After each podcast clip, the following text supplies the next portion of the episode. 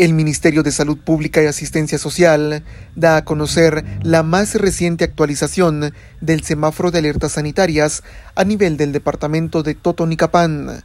Actualmente se registra un municipio en alerta amarilla y siete en alerta naranja.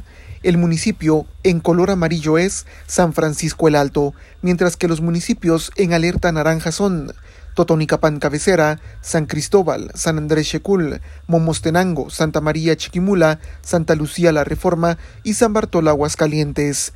Además, la Dirección de Área de Salud en este departamento informa que se realizan jornadas de inmunización contra el COVID-19 en las distintas comunidades de los ocho municipios de este departamento. La finalidad es acercar este servicio a la población que se encuentra en las áreas rurales. Asimismo, le recuerdan a la población el uso correcto de la mascarilla, manejar el distanciamiento social y aplicarse gel de manera constante para evitar la cadena de contagios. Desde Emisoras Unidas de Totonicapán informa Alberto Chaclán, primera en noticias, primera en deportes.